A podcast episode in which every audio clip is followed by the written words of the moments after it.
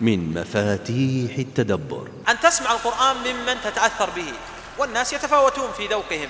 بعضهم يعجبه القارئ هذا وبعضهم يعجبه القارئ هذا.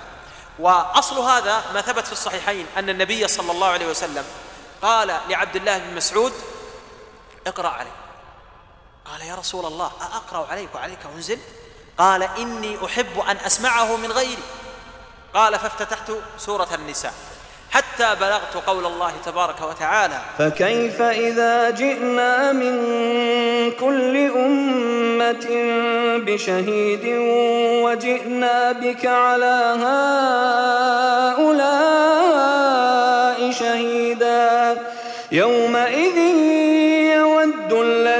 كفروا وعصوا الرسول لو تسوى بهم الأرض ولا يكتمون الله حديثا. قال فالتفت فإذا عيناه تدرفان صلوات الله وسلامه عليه. هذا دليل على أن التأثر بالقرآن يتأتى أحيانا من السمع من الغير. وهذا أمر مجرب ومعروف لكن المهم أن يكون الإنسان مستمعا جيدا.